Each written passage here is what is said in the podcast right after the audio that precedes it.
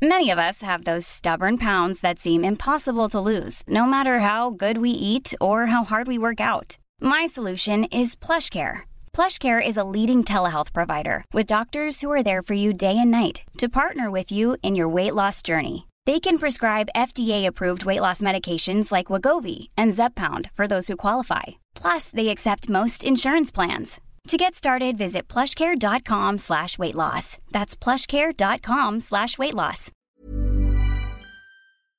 Heraldo Radio. La HCL se comparte, se ve y ahora también se escucha. El dedo en la llaga. Había una vez un mundo el que nadie creía. Un país de historias inexplicables. Una nación con personajes asombrosos. Santo Tomás tenía razón. Hay que ver para creer. El México increíble. Las verdades que duelen. La voz de los que callan. El dedo en la llaga. Infórmate, diviértete, enójate y vuelve a empezar. El Heraldo Radio presenta El Dedo en la Llaga con Adriana Delgado.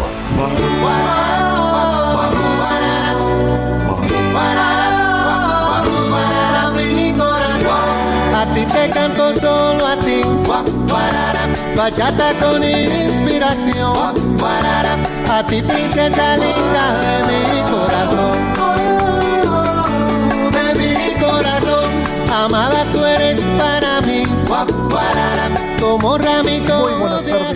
todos ustedes. Estamos en el dedo en la llaga de Adriana Delgado y así arrancamos esta emisión. Estamos escuchando a Juan Luis Guerra interpretando tus besos. ¿Por qué? Porque hoy se celebra justamente el Día Internacional del Beso.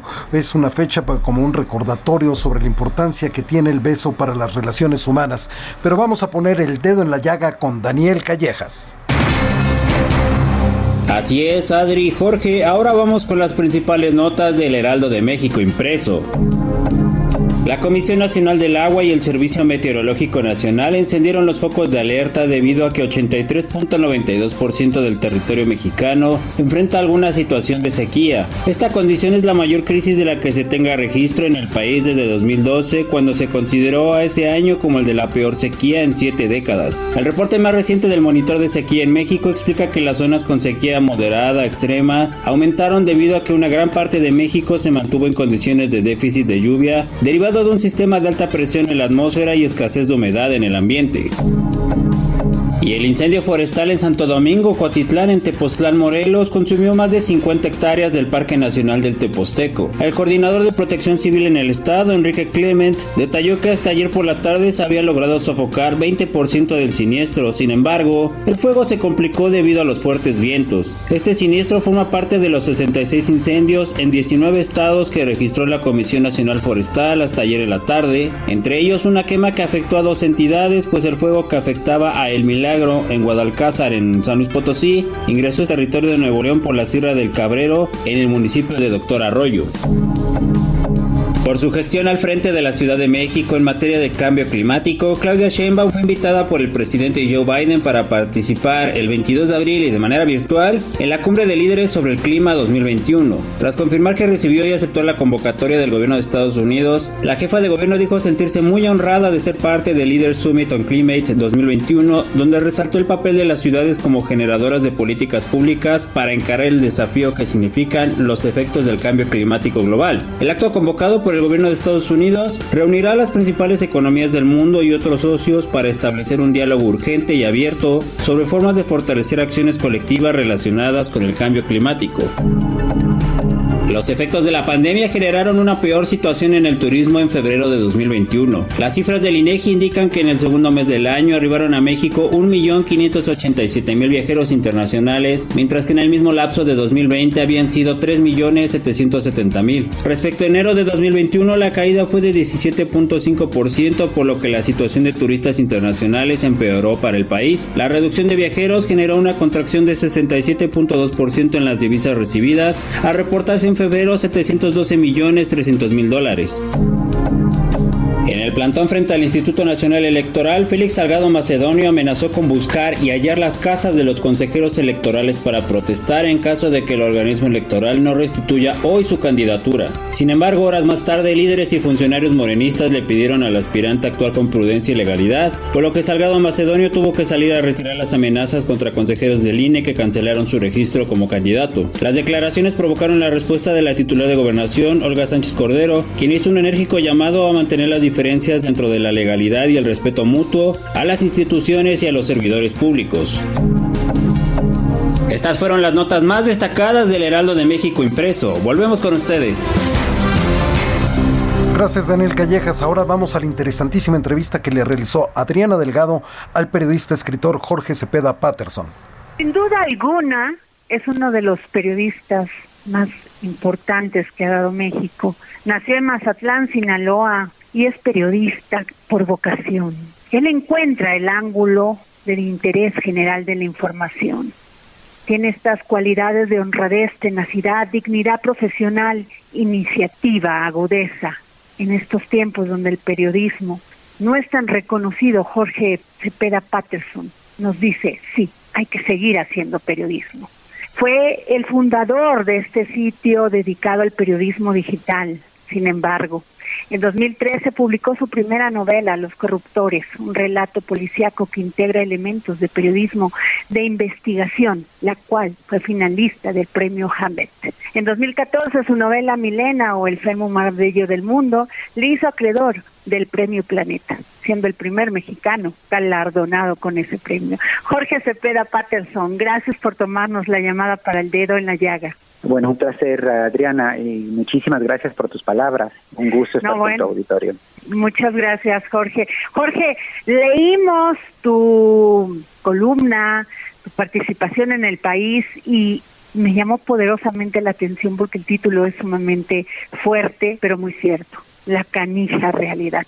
Pues sí, porque es una realidad que, que muerde, que contradice, que a veces se limita a las sueños más caros, las esperanzas, y obliga a modificaciones que dejan mal paradas las primeras intenciones. Me refiero obviamente eh, a un análisis político de la manera en que López Obrador llega al, al poder con banderas pues muy atendibles, eh, muy nobles, muy dignas, eh, esta insistencia suya de cambiar valores, eh, considerando que es eh, el desdibujamiento de estos valores lo que nos ha traído hasta acá. Y en muchos sentidos, buena parte de su discurso es una insistencia en una especie de cartilla moral eh, para ser mejores hombres, mejores mujeres, ¿no?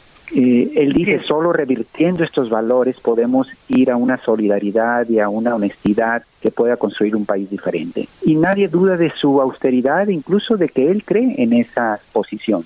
El problema, Adriana, es que en el camino eh, se ha enfrentado a una realidad que ha terminado por eh, obligarle eh, a sus ojos, a su juicio, a obligarle a tomar medidas que en el fondo acaban contradiciendo esta renovación moral o estos nuevos valores. Y para no ir más lejos, pues están las campañas, ¿no? Y ahí es donde, Jorge, eh, me llamó muy poderosamente la atención porque tú hablas de un pragmatismo político, un pragmatismo político que ha desdibujado incluso las ideologías, eh, vuelve en alianzas a, partidos tan antagónicos en muchos temas como el PAN, el PRI y el PRD juntos con tal de, de ir sobre el gran exterminar a Morena. Y ahí es donde dice, ¿qué ganamos democráticamente con esto? Eh, justamente, mira, esto de sacrificar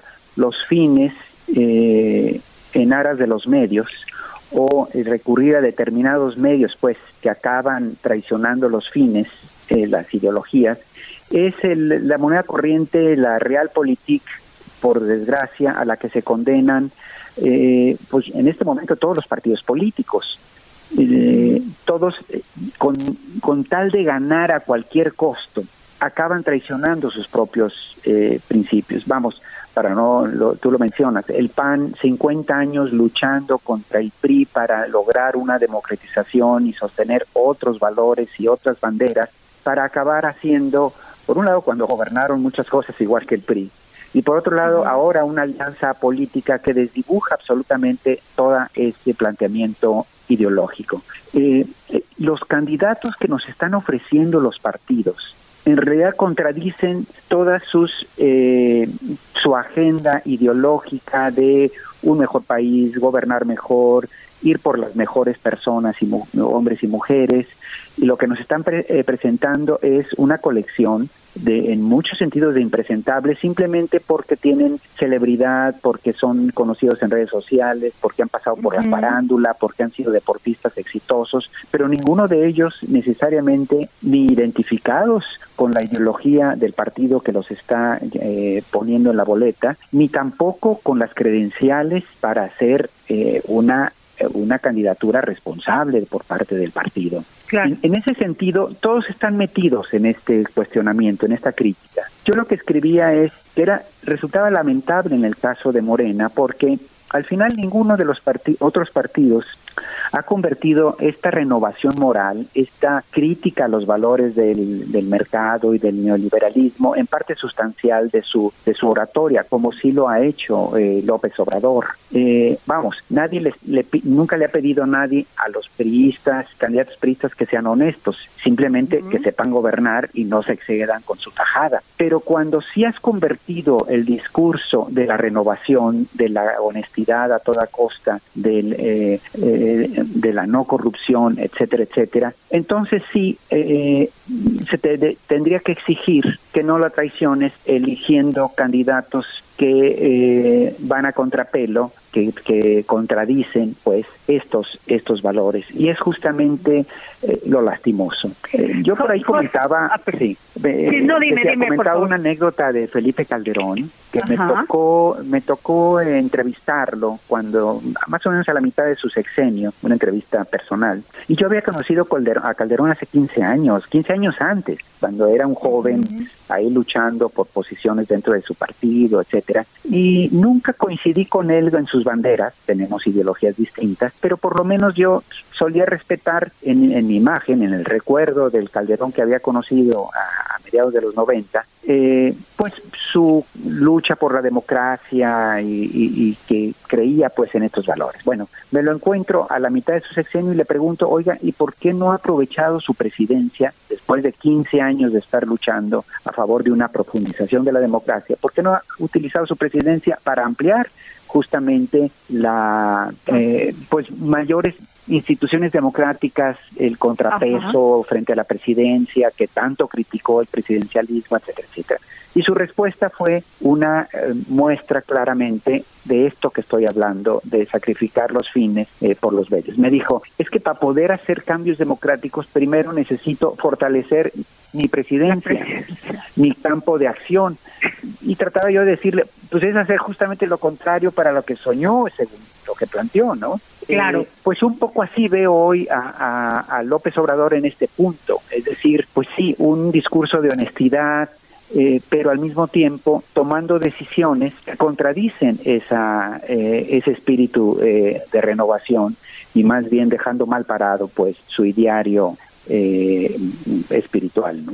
Jorge, el presidente ha querido, el presidente Andrés Manuel López Obrador ha querido marcar cierta distancia con el partido, incluso dijo no me voy a meter ellos tienen que elegir y y ellos tendrán que, o sea decirnos su rumbo pero finalmente el gran contrincante de, de en estas elecciones es Morena y Morena que además trae la imagen del presidente que es el que sí tiene aceptación y los partidos de oposición, cuando les pregunta sobre eh, por qué se aliaron, por qué estas coaliciones, ellos dicen, no es ideológico, hablan de un pragmatismo, no lo dicen así, pero de ellos hablan de causas.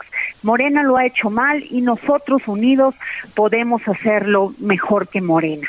Entonces, eso es lo que a veces la sociedad no entiende y que Morena no ha sabido aprovechar como partido. Eh, sí, bueno, aquí hay dos cosas. Uno, que eh, el, el, presidente en efecto no parece intervenir mucho en la vida interna de Moreno, de Morena. Ahí están los escandalosos procesos para elegir a su propia dirigencia que vivimos hace unos meses.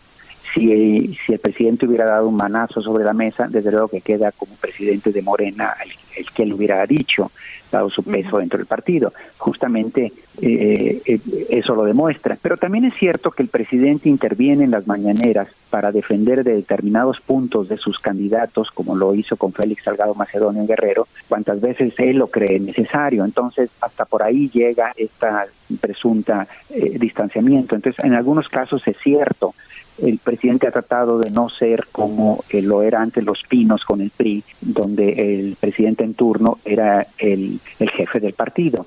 Eh, pero a la postre acaba haciéndolo. Eh, eh, el otro aspecto es todavía mucho más dramático. y es el hecho de que la oposición, más allá de los errores de Morena o de la 4T, algunos en efecto es cierto, otros forman parte, pues claro, de la, de la propaganda de la propia oposición, eh, pero el hecho es que esta oposición eh, dice con cierta razón, aquí se está equivocando Morena. En lo que no está muy convincente la oposición es cuando dice, nosotros lo haríamos mejor. Primero porque Morena llegó al poder porque lo hicieron muy mal. Eh, ellos le dieron las razones a López Obrador para poder decir, a ver, necesitamos parar la pobreza, la injusticia, el desequilibrio, el hecho de que la mitad de la población no está incluida en su modelo. Todo eso eh, el de que la corrupción ya es escandalosa. Todo eso lo generó la oposición.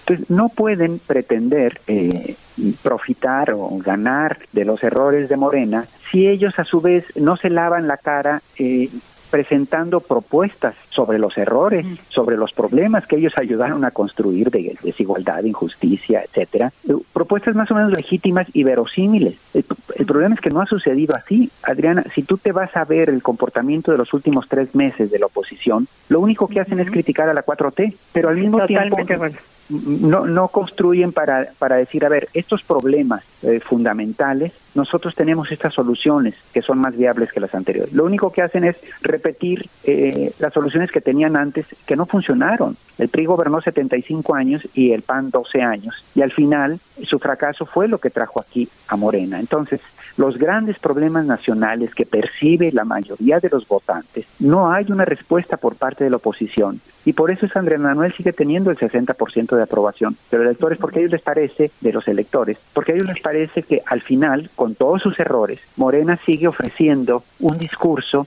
y un planteamiento que atiende más a sus problemas que los que la oposición pueda estar presentando. Así es. Y Jorge, Tú escribiste en tu en tu Twitter, políticamente AMLO está cada vez más fuerte, pero irónicamente las posibilidades de coronar su proyecto económico baja en la misma proporción. México vive hoy un peligroso divorcio entre la política y economía, y esa es la debilidad del poderoso presidente. Y esto viene a toda esta incertidumbre en la que se encuentran los inversionistas, primero por lo del aeropuerto, entendemos las causas que tuvo el presidente, que si había mucha corrupción, pero pues finalmente eh, dejó el proyecto del aeropuerto a un lado, lo de la energía eléctrica, lo de esta reforma que viene a los hidrocarburos. O sea, las señales no son muy buenas y estamos pasando por una crisis económica devastadora, Jorge. Entonces, ¿cuál sería el tema? Y luego tampoco se entiende los neoliberales. O sea, porque pues finalmente lo son los, los nuevos liberal, libertarios, ¿no? Los nuevos liberales. No se entiende, hay como muchas señales que se mandan y no pues no los entienden los empresarios. Eh, sí, sobre lo primero, en, efecto, eh, desde López Obrador es el presidente más fuerte de los últimos 30 años. Eh, desde Salinas no teníamos un, no había en Palacio Nacional un presidente con, con tantas herramientas. Eh, en este caso, una, una aprobación alta, el control sobre las cámaras, eh, la una oposición totalmente desdibujada. Yo, ni siquiera Salinas tenía enfrente a una oposición tan débil, porque el PAN ya era, ya era que había adquirido bastante fuerza, estaba ganando gubernaturas, etcétera. López Obrador eh, en este momento es todopoderoso políticamente eh, comparado con cualquiera en el pasado. Y sin embargo, es muy débil en términos de la máquina, el motor de la economía, mucho más débil que otros presidentes que estaban en posibilidades de concertar con las fuerzas vivas de la, de, la economía eh, modelos, propuestas, eh, proyectos, etcétera. Entonces sí, es muy preocupante ese eh, terrible divorcio que obedece a varias razones. uno también tiene que ver mucho con la pandemia, desde luego, que somete a todos a una crisis tal que hace pues a un sector de inversionistas mucho más conservador que en tiempos normales, eh, por supuesto. Pero mucho y quizá más tiene que ver con esta creciente narrativa de eh, confrontación entre el presidente pues y los sectores eh, y el México más moderno el que se vinculó a, la globalización eh, entre otros no y este divorcio pues sí es muy preocupante porque compromete mucho las posibilidades de que López Obrador lleve a cabo sus sueños no un mejor reparto del pastel pasa por ampliar el pastel eh, y este pastel no está creciendo en México y encima de esto la pandemia redujo ya el pastel al, al, caer 9% de la economía el año pasado eh, esto ya hace mucho más difícil las posibilidades de una mejor distribución en un México más próspero. Eh, López Obrador tendría que estar viéndola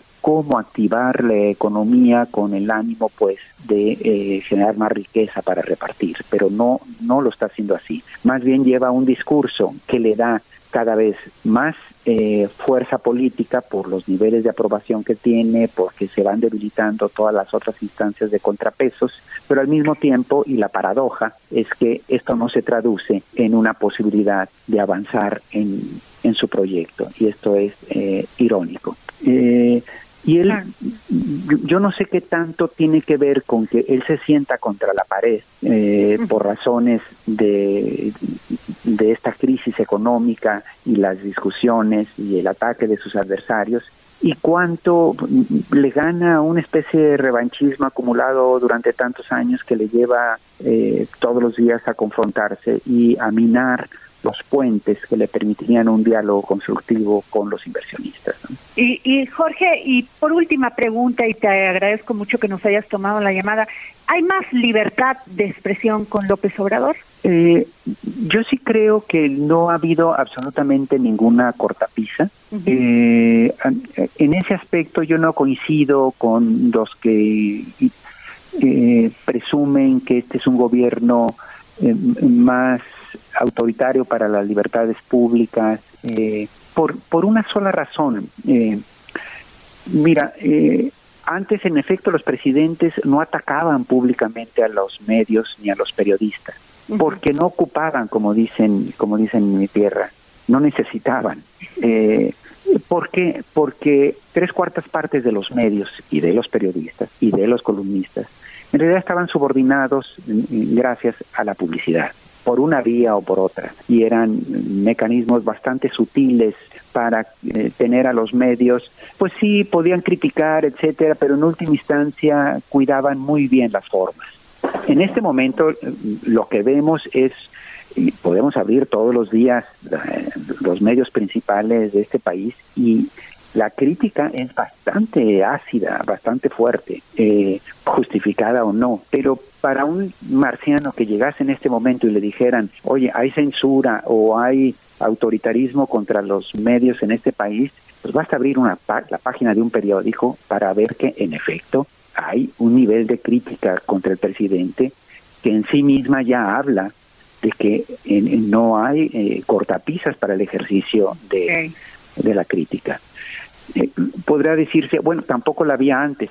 Pues no, pero por el lado eh, de la compra de voluntades, en la práctica acababa siendo un modo eh, mediático bastante más controlado, eh, aunque fuera con los buenos argumentos y el presidente no tuviera que pelearse públicamente con los medios. Pues muchas gracias, Jorge Cepeda Patterson. Como siempre, es un placer platicar contigo, leerte Muchísimas gracias por habernos tomado la llamada para el dedo en la llaga. Como es un placer platicar contigo, como siempre, Adriana. Muchas gracias. Un gran beso. Y es así que esta conversación se llevó a cabo entre Adriana Delgado y el periodista Jorge Cepeda Patterson. Esta, esta entrevista la puede usted volver a escuchar, volver a vivir en nuestro podcast El Dedo en la Llaga en Spotify.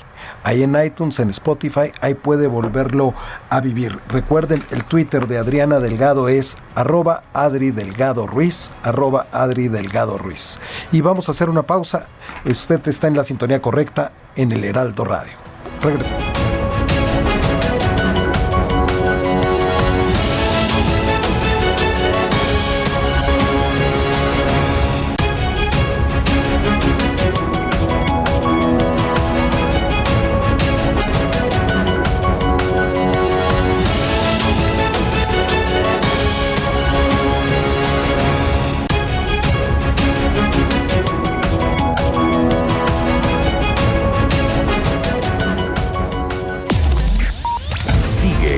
Adriana Delgado en su cuenta de Twitter, arroba Adri Delgado Ruiz. Además, te invitamos a enviar tus opiniones y comentarios en texto o por mensaje de audio a través de WhatsApp al 55 2544 3334. Y si quieres escuchar El Dedo en la Llaga de El Heraldo Radio, en cualquier momento y donde quiera que te encuentres, descarga el podcast disponible en Spotify y iTunes. Heraldo Radio.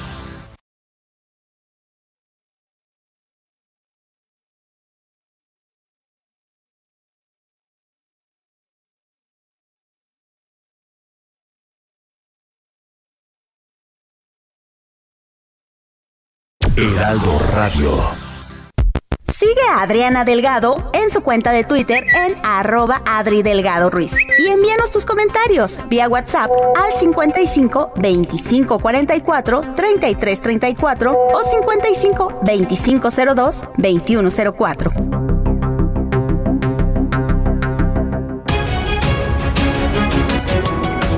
Ya estamos de regreso aquí en su programa favorito, El Dedo en la Llaga de Adriana Delgado. Son las 15.30 hora del Centro de México y está usted en la sintonía correcta a través del Heraldo Radio. Y vamos al momento de estar informados sobre todo lo que está pasando con las campañas políticas de cara a la elección del próximo 6 de junio. Ruta 2021, la ruta hacia las elecciones presenta. Y como usted sabe, el epicentro de la noticia está ocurriendo en el Instituto Nacional Electoral, ahí en el INE. Y ahí se encuentra precisamente nuestro compañero Antonio Anistro, reportero del Heraldo Media Group. ¿Qué tal Antonio? ¿Cómo estás? Muy buenas tardes. Muy buenas tardes, Jorge. Un gusto saludarte hasta la cabina. Efectivamente, como comentas, nosotros nos encontramos esta tarde a las afueras de línea, donde ya se cumplen más de 45 horas de este plantón que se instaló aquí el domingo pasado en apoyo a la candidatura de Félix Salgado Macedonio por la gobernatura de Guerrero y además de Raúl Morón por el estado de Michoacán. Durante, el transcurso del día, te comento, hubo karaoke, baile, fiesta. Sin embargo, a eso de la 1.30 de la tarde se comenzó a llenar de simpatizantes en estas instalaciones aquí en el propio Macedonio. Les aseguró estar tranquilo y a la espera de la resolución. Recordemos que el plazo de 48 horas que tiene el INE para emitir esta resolución se cumple a las 6 de la tarde de este martes. Por lo pronto, Jorge, te comento que ha trascendido de manera extraoficial que le sería retirada la candidatura a Salgado Macedonio y Morena. Tendría que buscar dentro de las próximas 48 horas otros candidatos, aunque eso, como te comento, solamente de manera extraoficial. Habría que esperar a la sesión respecto a esto. Justo hace unos momentos el presidente nacional de Morena, Mario Delgado, y el aspirante a la candidatura, Félix Salgado, entraron a las instalaciones de línea para eh, dejar a través de oficialía de partes la cantidad, fíjate, de 19.872 pesos como parte del pago de una de las infracciones que deberán saldar al instituto como parte de una multa relativa a las fotografías y videos subidas a redes sociales como acto de campaña anticipada.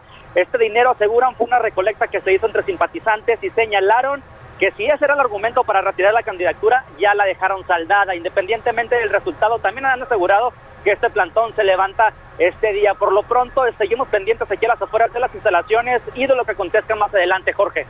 Muchísimas gracias, muy completo tu reporte, como siempre, Antonio Anistro, reportero del Heraldo Media Group. Y sí, no te muevas de ahí porque en unas horas, hoy tu día va a ser muy largo porque en unos momentos pues va a arrancar este Consejo General ahí en el Instituto Nacional Electoral y vamos a ver, vamos a ver qué es lo que pasa ahí. Muchas gracias, Antonio Anistro. Muchas gracias, Jorge. Buena tarde. Muy buena tarde. Y precisamente en la línea telefónica se encuentra el diputado Sergio Gutiérrez. Él es representante del Partido Morena ante el INE. ¿Qué tal, diputado? ¿Cómo está? Hola, buenas tardes a ti y a tu auditorio. Muy buenas tardes, diputado. Bueno, ha sido unos días muy complejos desde que se el INE pues sancionó a los candidatos Salgado Macedonio y Raúl Morón. Usted ha estado ahí dando la pelea por su partido y en unos minutos pues el Consejo General del Instituto Nacional Electoral pues va a discutir, va a discutir eh, un proyecto y lo que ha trascendido de este proyecto es que se va a mantener la negativa para autorizar estas candidaturas. Platíquenos por favor, señor diputado. Así es, como tú señalas, ya estamos convocados para las seis de la tarde en sesión del INE ya se han circulado los proyectos que se van a discutir, debatir y votar eh, entre el Consejo General. Efectivamente, como señala, los proyectos proponen retirar las candidaturas a Félix Salgado y a Raúl Morón, lo cual del análisis preliminar que hemos hecho consideramos que esta resolución o este proyecto de resolución que hay que destacar que quien elabora este proyecto de resolución es la unidad técnica de fiscalización del INE y lo pone a consideración de los 11 integrantes del Consejo General. Que es la este misma resolución por la que fue antes al, TRIFE, ¿no? Es, son los mismos hechos por los que fue antes al TRIFE. Le quiero contar a tu auditorio el tema de los hechos porque son muy importantes los hechos para entender la dimensión de lo que estamos hablando y por qué nosotros hemos defendido tanto este tema. En el caso de Félix Salgado, el INE le imputa a Félix, es decir, los hechos son ocho publicaciones en Facebook, sin pauta, con un promedio de 3.500 impresiones, en un estado que tiene casi tres y medio millones de habitantes. El monto que dice el INE en el que incurrió Félix en precampaña es de 19.872 pesos. Sí, casi 20 mil pesos. Por casi 20 mil pesos, el INE le propone quitar la candidatura a Félix Salgado. Esta sanción es la sanción máxima electoral, es la pena máxima, es como el equivalente a la pena de muerte o la cadena perpetua, si estuviéramos hablando de derecho penal. Por lo que nosotros consideramos que no hay proporción entre los hechos, ocho publicaciones y Facebook, y casi 20 mil pesos, con la sanción impuesta. Todas las penas y todas las sanciones deben tener proporcionalidad. Eh, no porque alguien se pasa un semáforo se le puede condenar a cadena perpetua. Hay proporcionalidad entre la sanción y la pena es algo que se establece en la Constitución. El caso del Raúl Morón, dos publicaciones en Facebook, un banner y unas vinilonas pequeñas. ¿Sabes de cuánto es el monto que el INE le imputa a Raúl Morón de Michoacán? Díganos. 11 mil pesos. 11 mil pesos es el monto involucrado. Cuando hemos visto en el pasado casos como los amigos de Fox, el Pemex Gate, Monex, donde hay miles de millones de pesos involucrados y no le han quitado la candidatura a nadie, ahora por 11 mil pesos y por 19 mil pesos le quieren quitar la candidatura a dos, eh, dos personalidades de Morena, dos aspirantes, dos candidatos nuestros, que además están posicionados para triunfar. Por eso estamos dando la batalla, por eso estamos inconformes, porque no hay una proporcionalidad entre los hechos y la pena. Pero señor diputado, usted estará de acuerdo conmigo de que ustedes fueron los que hicieron las reglas, los partidos políticos, y el INE pues solamente es el árbitro del partido, ¿no? Ojo, el Tribunal Electoral ya le ordenó al INE y le dijo que esa pena era desproporcionada y que tenía que reevaluar los hechos para aplicar una sanción proporcional. Eso es lo que resolvió el Tribunal Electoral hace unos días interpretando justamente a la ley. Lo que dijo el tribunal es no se le puede aplicar a nadie en automático la sanción de quitar la candidatura. Entonces no lo decimos nosotros, ya lo dijo el tribunal. Muy bien, muy bien, diputado Sergio Gutiérrez, representante del partido Morena ante el INE. Le agradecemos a nombre de Adriana Delgado, pues que nos haya dado su punto de vista, porque es muy importante escuchar todas las voces sobre estos temas y más en la pluralidad y equidad que necesita nuestro país, señor diputado. Pues ya lo escucharon. ¿Algo más que desea agregar? Agradecerte el espacio y la oportunidad, estaremos atentos a lo que suceda a las seis de la tarde. Todavía creemos que habrá consejeros que puedan eh, respetar el Estado de Derecho y ser justos en la determinación. No pedimos nada, ¿eh? No pedimos ningún favor, pedimos justicia, la aplicación de la ley como debe de ser y que haya proporcionalidad entre los hechos y la sanción que pretendan imponer. Nada más ni nada menos. Muy bien, pues va a estar muy interesante, muy intensa el Consejo General del Instituto Nacional Electoral el día de hoy. Le agradecemos mucho, diputado Sergio Gutiérrez, por haber estado aquí en los micrófonos del dedo en la llaga de Adriana Delgado. Muchas gracias, saludos al auditorio, buenas tardes. Muy buenas tardes, señor diputado. Pues ahí lo tiene usted, ya los escuchó, ya tiene los hechos por parte de nuestro reportero Antonio Anistro y ya tiene la voz de Morena aquí ante su representante ante el INE, el diputado Sergio Gutiérrez. Y vamos a una sección que le gusta muchísimo a Adriana porque es una sección completamente de mujer. Vamos. Ruta 2021, la ruta hacia las elecciones presentó. Mente Mujer, un espacio en donde damos voz a la mente de todas las mujeres, con Adriana Delgado. Hola, ¿qué tal Adri? Amigos del dedo en la llaga, ¿cómo están? Me da mucho gusto saludarlos.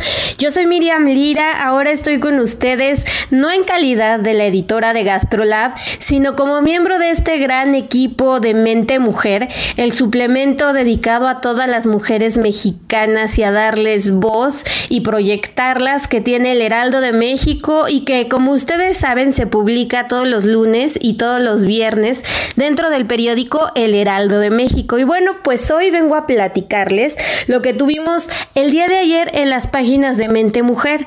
Y es que tuvimos a una entrevistada espectacular. Ella se llama Jimena Aguilar Vega. Y recuerden muy bien este nombre porque va a hacer historia próximamente en los próximos años porque ella es una de las mejores científicas que tenemos ahora mismo en nuestro país. Acaba de cumplir 30 años. Ella estudió biología en la UAM Xochimilco, es orgullosamente de la UAM y tiene también ya una maestría en ciencias antárticas con especialización en glaciología en la Universidad de Magallanes en Punta Arenas, Chile, que es la ciudad más austral que existe en el planeta. ¿Y por qué es importante hablar de Jimena Aguilar Vega? Bueno, pues porque es una de las cuatro mexicanas seleccionadas para participar en Homeward Bound, que en español el proyecto se llama De Vuelta a Casa, y que es uno de los proyectos más ambiciosos que hay sobre cambio climático en todo el mundo. Se va a llevar a cabo en la Antártica en 2022 y por allá estará Jimena Aguilar Vega representando no solo a los científicos mexicanos, sino a todas las mujeres que levantan la voz y que hacen cosas buenas y padrísimas por este país. Y pues bueno, ¿qué va a ir a hacer allá? Con 100 científicas de todo el mundo van a estar buscando soluciones para contrarrestar estar el cambio climático. Nada más, van a ir a buscar opciones para poder revertir todo el daño que le hemos estado haciendo al planeta en las últimas décadas. Aunque está muy jovencita, Jimena ya ha participado en varias expediciones muy pero muy importantes. Sin duda es una de las mejores científicas que tenemos hoy en día en nuestro país. Imagínense que en 2018 viajó con la misión Ice Bright de la NASA para medir todo el impacto climático y todo el impacto que ha habido en la Antártica y así poder medir cómo estamos haciendo daño. También ha estado a bordo del Polastern, que es el mayor buque de investigación científica que ha existido. En todos los tiempos no ha habido un buque que realice tanta investigación científica como este. Y pues este, este, este barco cruza todo el Atlántico y va recopilando a su paso pues mediciones, hallando pistas que dan luz sobre todo lo que le hemos hecho al planeta en los últimos años. Bueno, pues esta es la parte más bonita de la historia, pero el claro oscuro está en que a pesar de que es un programa patrocinado, por la complejidad de la expedición, pues ustedes imagínense estar en uno de los lugares más inhóspitos de la Tierra, comer ahí, dormir, hacer trabajo científico, pues bueno, se requieren muchos más recursos. Y pues lamentablemente Jimena no ha logrado que ninguna institución, ni pública ni primada, le den el apoyo económico que ella requiere para ir a realizar estos estudios. Entonces, para recaudar fondos, lo que está haciendo es este poner a la venta algunas libretas con las fotografías que ella ha tomado en la Antártica, porque además es una chica que es muy sensible a los temas del arte y practica la fotografía. Entonces, estas libretas las vende a través de sus redes sociales. Si ustedes quieren contactarla y apoyarla con alguna donación o comprarle alguna de estas libretas, pueden escribirle por Instagram a arroba jimena.ab. Ahí van a poder ver estas libretas, ponerse en contacto con ella, platicar un poco de lo que hace, de todo lo que ha llevado a cabo a lo largo de estos años y pues claro, apoyar a todos estos talentos femeninos que tan tanto orgullo nos generan en nuestro querido México. Y pues nada, Adri, contarlos que Mente Mujer publica todos los lunes y viernes dentro del periódico del Heraldo de México.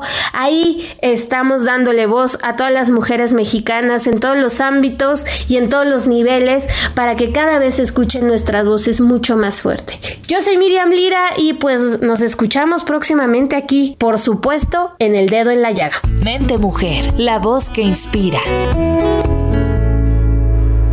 Efectivamente es una gran sección que usted puede ver, encontrar todos los lunes y los viernes esta publicación en el impreso, en el Heraldo de México impreso y también por supuesto en línea a través de www.heraldodemexico.com.mx y es momento de poner el dedo en la llaga en el mundo.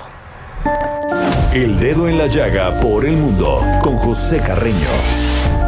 Muy buenas tardes, Adri. Siempre es un placer platicar contigo y con tu auditorio. En esta ocasión, el punto importante de la semana es la relación México-Estados Unidos, por lo menos lo es para nosotros, sobre todo a partir del anuncio de que el gobierno de México accedió a colaborar con el de Estados Unidos y enviará 10.000 hombres a la frontera de México con Guatemala para tratar de controlar la migración indocumentada que viene desde Centroamérica y evitar así, entre otras cosas, la llegada de presuntos peticionarios de asilo y el tráfico de personas que tanto se da en esta zona del mundo. El hecho, en todo caso, es que el gobierno Biden hizo la petición a través de enviados especiales, lo hizo discretamente, mientras que su antecesor, el presidente Donald Trump, hizo la misma solicitud o más bien la misma demanda a través de amenazas públicas y de manera bastante desagradable con el aviso de que de no haber tal cooperación habría sanciones comerciales.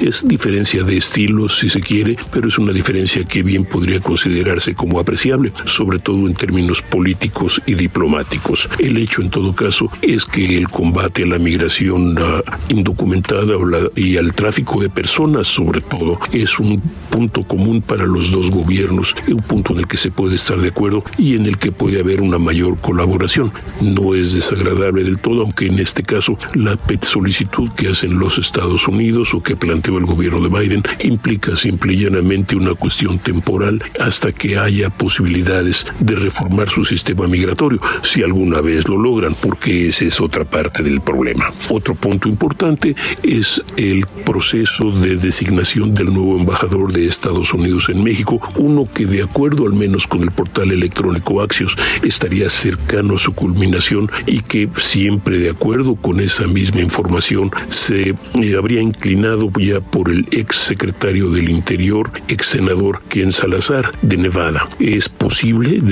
todavía no está confirmado por ninguna otra fuente y de hecho se sabe que es uno de los tres aspirantes que estaban en línea junto con el ex gobernador de Nuevo México Bill Richardson, y el ex secretario de Vivienda, Joaquín Castro.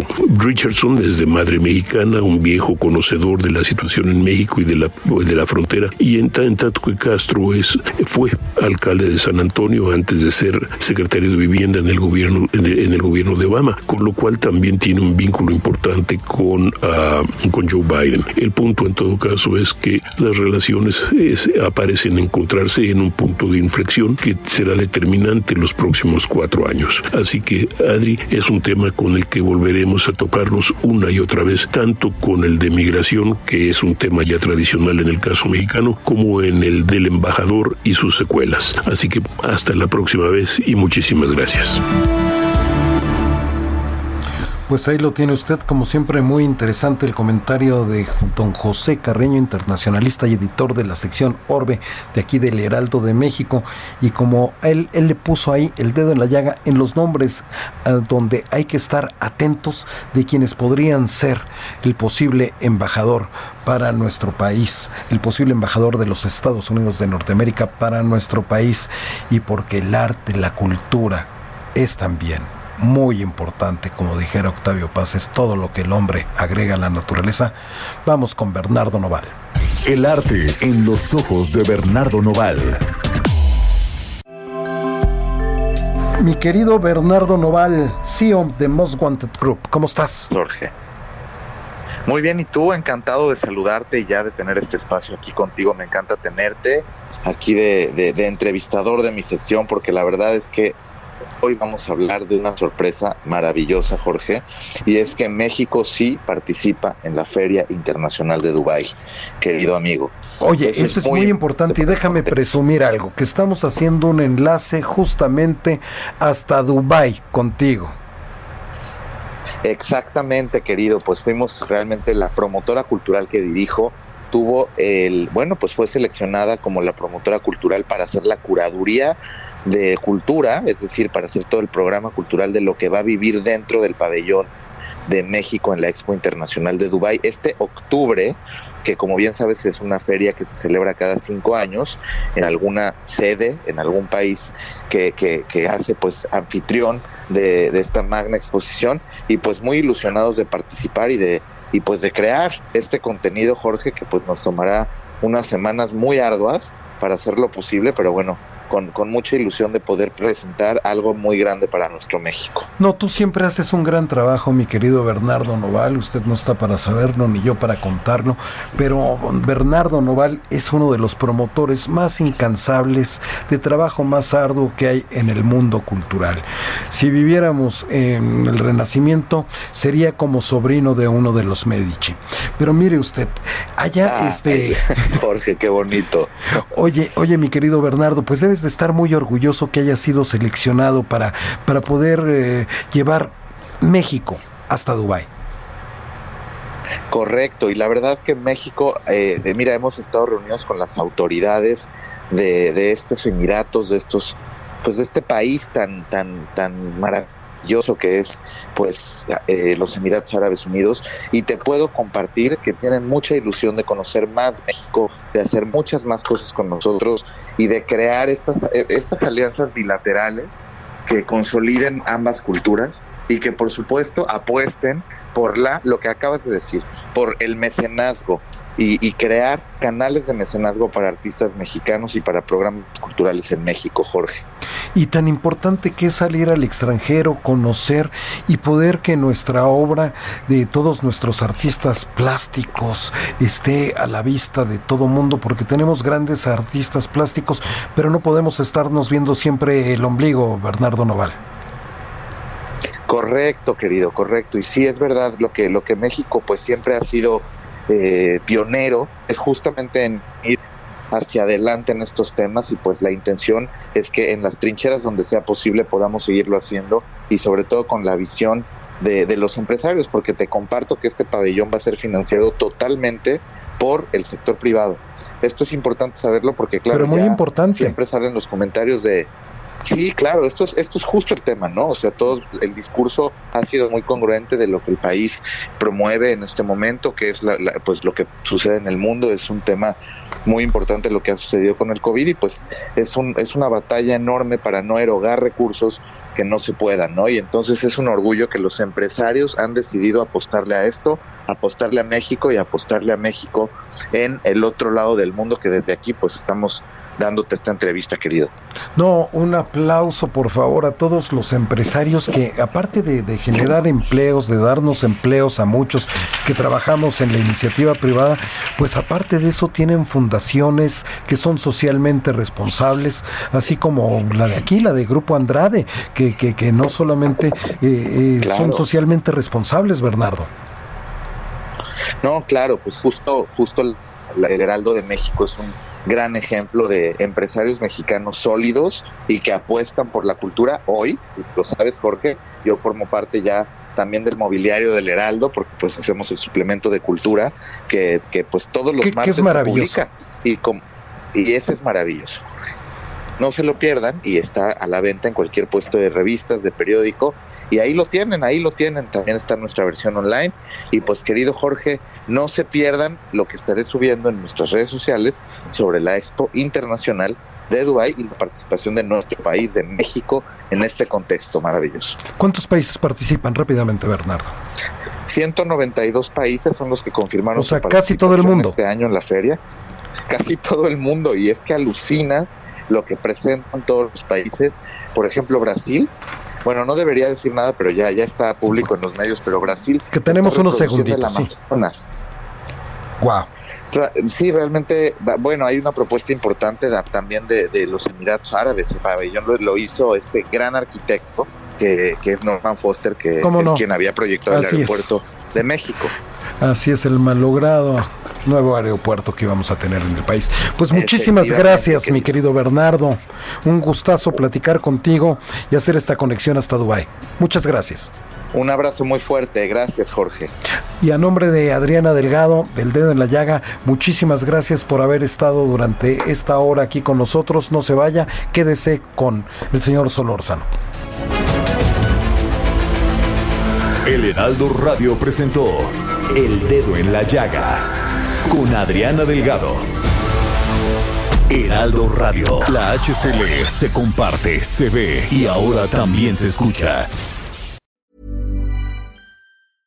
Imagine the softest sheets you've ever felt. Now imagine them getting even softer over time. That's what you'll feel with Bowl and Branch's organic cotton sheets. In a recent customer survey, 96% replied that Bowl and Branch sheets get softer with every wash. Start getting your best night's sleep in these sheets that get softer and softer for years to come. Try their sheets with a 30-night guarantee. Plus, get 15% off your first order at bowlandbranch.com. Code BUTTERY. Exclusions apply. See site for details.